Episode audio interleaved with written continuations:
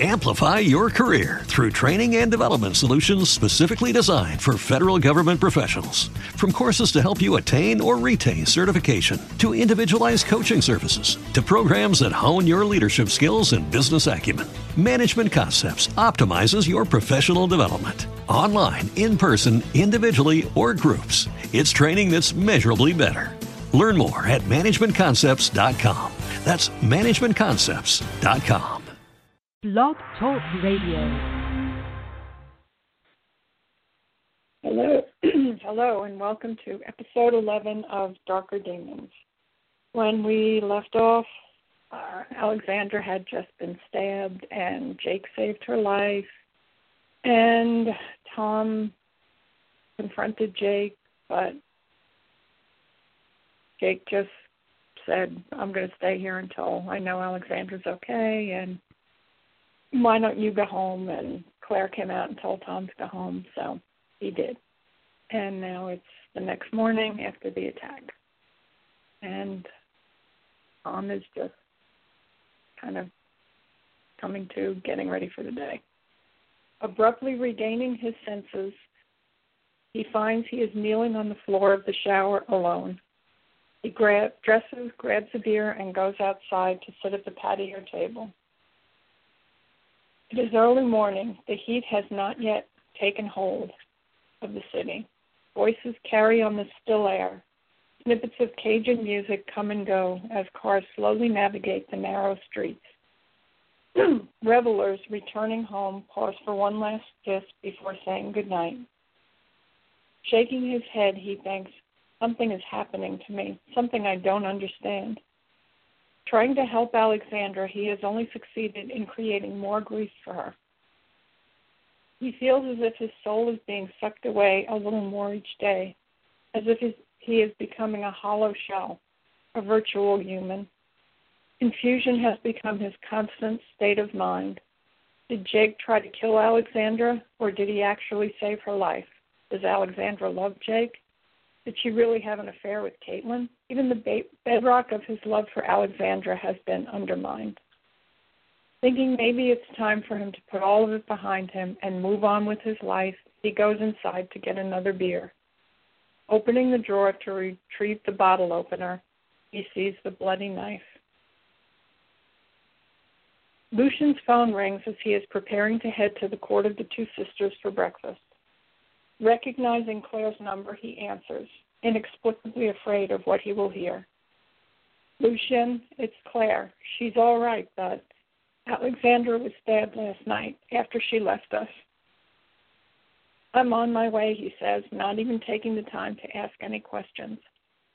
Somewhat surprised by the depth of his concern for his daughter, he doesn't waste time traveling by conventional means. He simply closes his eyes and imagines himself within the walls of the convent. When he opens them, he is in Claire's office. Startled, she looks up from her desk and nods a greeting. Lucian, don't worry, she's going to be fine. You needn't have rushed over here. My daughter was stabbed. I should have been protecting her. This is my fault, he says. Don't do this to yourself. It isn't anyone's fault. Come on, I'll take you up to see her, Claire says, taking his hand and leading him up to her room. Sleeping quietly, a look of absolute peace on her face, Alexandra is unaware of her visitors. She is Lorelei reborn, her father says. In appearance, yes, Claire assures him. Her personality, let's just say she is definitely your daughter. Alexandra awakens. Looking up into her father's face, she feels for a moment like a child. Daddy, what are you doing here? she asks. Where else would I be when my daughter is hurt? He says, reaching down to brush the hair out of her eyes, eyes now filled with tears. Perching on the edge of the bed, he asks how she is. I'm fine. The knife wound hurts a bit, but I'll be fine, she answers. To know if Alexandra has any idea who her assailant was. He seems unconvinced when she answers no. Explaining she was caught from behind and couldn't see the person's face, she can tell he is still expecting an answer. Claire interrupts, telling Lucian there's no way for her to identify the culprit. She's my daughter. She would not need to see the physical, only the essence. The eyes aren't necessary for that, he says. Now I'll ask again who stabbed you? Closing her eyes, she goes back to the previous night. She is running as fast as she can. Then, exhausted, she slows to a walk. Out of breath, she can smell the fear rising off her body. A dizzy feeling is sweep, sweeping over her. She sees the face of a strange woman, then Tom, then the woman again, as if they are two sides of the same coin. She is about to turn around when she feels the blade. It plunges deep into her back with a searing heat. Nothing has ever felt so horrible, so painful. Her spirit is wounded. Her flesh is infected by the evil weapon. Blinded by agony, she calls out for Jake, then falls to the ground, already covered in blood. Opening her eyes, she sees her father's furious face. Demanding to know who Tom is and where to find him, she, he jumps up from the bed. Please, it wasn't his fault. I felt there was another spirit inside him, a spirit consumed with hatred for me and for my mother, she says. Seeing Claire's hand brush upwards to cover her mouth, she senses this description means something to the witch. What is it? Do you know who the woman is? she asks. Nodding her head, Claire answers, Possibly. It sounds like Magdalene. But is that possible, Lucian? Turning to her father, Alexandra can see he recognizes the name. He asks Claire to explain. Magdalene was once your mother's friend, but your mother had something she desperately wanted your father's love. it drove them apart. With each year that passed, Magdalene's heart grew darker. Your father wanted to get rid of her, but your mother refused to allow it. Alexandra asks why. Her father answers because she loved Magdalene and refused to blame her for anything. Then, Magdalene tried to murder your mother. Claire looks at Lucian to finish the story. Sighing heavily, he says, Even then, your mother fought me. However, she was wounded and did not have her full strength. I don't know if I could have done what I did if that had not been the case. I caught Magdalene alone and in a vulnerable state. I swung my axe, aiming for her neck, but she was swifter than I anticipated. The blade entered her heart and killed her. Her body at least was dead, but her foul spirit escaped. I believed then that I had sent her spirit to the void where she would remain for all eternity. Now I think I may have only succeeded in releasing her spirit from the physical body in which it was residing. You tried to cut off her head? Alexandra asks, horrified. It's the only way to be sure the spirit of a witch or warlock travels to the Akashic realm. Otherwise, the spirit can escape and enter any available host, including the body of the killer. Claire explains. Fortunately, your father was strong enough to overcome Magdalene, even at the moment of her death. Lucian says, I realize now her spirit must have gained possession of some living creature. She has been waiting for the opportunity to return for her revenge. But Tom? The look on her father's face is all the confirmation she needs. No, there must be some way to save him. I'm sorry, Alexandra. Truly I am, he says. Claire and Lucian leave Alexandra to rest.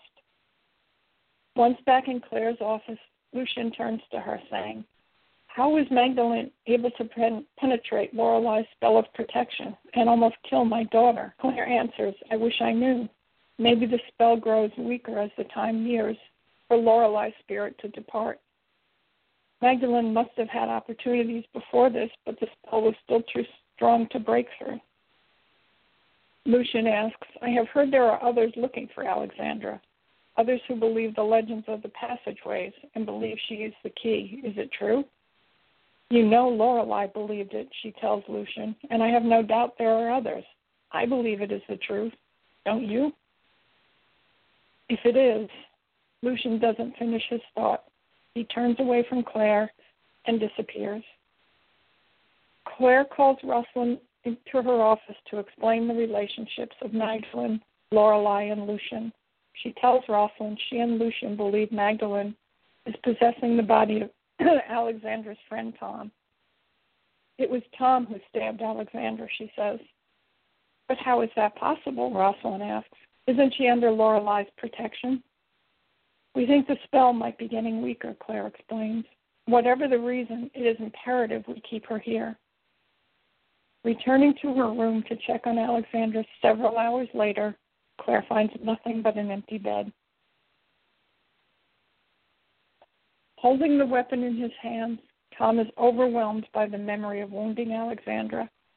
Seeing her body collapse, knowing he had inflicted the injury, had almost driven him insane.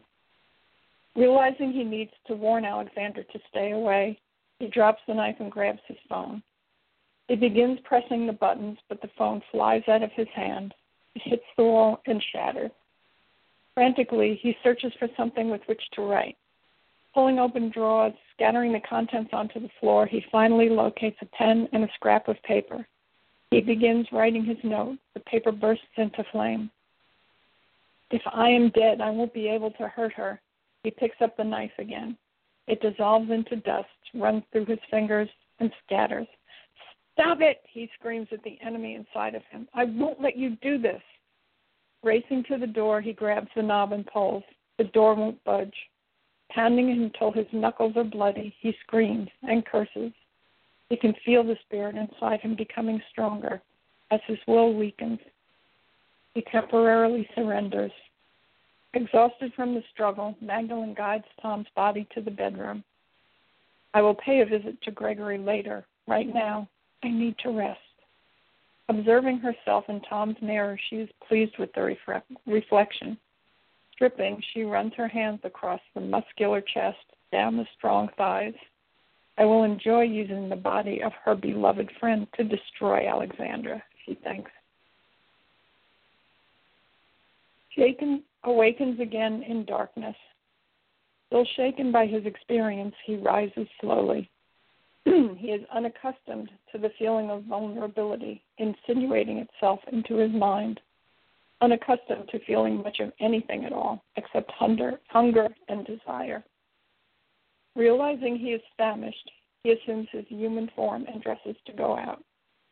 He calls to Aaron, who responds immediately. His relief at seeing his master is apparent. I'm glad to see you are feeling better, he tells Jake. Feeling better? Jake replies. Of course, my mistake. I meant to say, I'm glad your health has been restored to its former state. Thank you, Jake replies. Aaron tries not to show his surprise at his master's reply. Where would you like to dine tonight? he asks. Jake hesitates, unsure whether he should go to Alexandra. She still has not contacted him, hasn't thanked him for saving her life. I'm not sure, he answers. It is the first time he has ever spoken these words.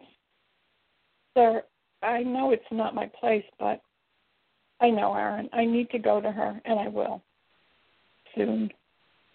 Jake says, For now, make a reservation for me at Commander's Palace, and tell him, tell them to decant a bottle of the Chateau Talbot Saint Julien for me. It is a long walk to the restaurant.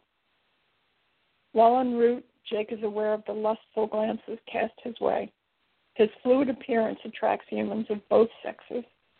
On any other night, he would select one to enthrall, but not this night. The maitre d' shows Jake to his usual table overlooking the large oak tree. It was Alexandra who had chosen the table. The waiter appears, and Jake orders a rare steak. Okay, I think we're running out of time for this week, so I guess we'll end it here. And I hope that you will tune in next time for episode 12. And in the meantime, if you're anxious to find out how all of this ends, you can go to Amazon.com or BarnesandNoble.com, or if you have a Kindle, you can get the Kindle version of the book and read it and find out. And if not, you can keep listening. And at some point, hopefully, there will also be an audio version of the book. So that's it for this week, and and again next time.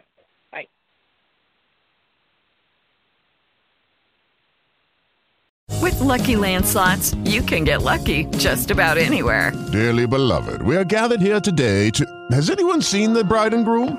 Sorry, sorry Sorry, we're here. We were getting lucky in the limo and we lost track of time. No, Lucky Land Casino, with cash prizes that add up quicker than a guest registry. In that case, I pronounce you lucky. Play for free at LuckyLandSlots.com. Daily bonuses are waiting. No purchase necessary. Void where prohibited by law. 18 plus. Terms and conditions apply. See website for details.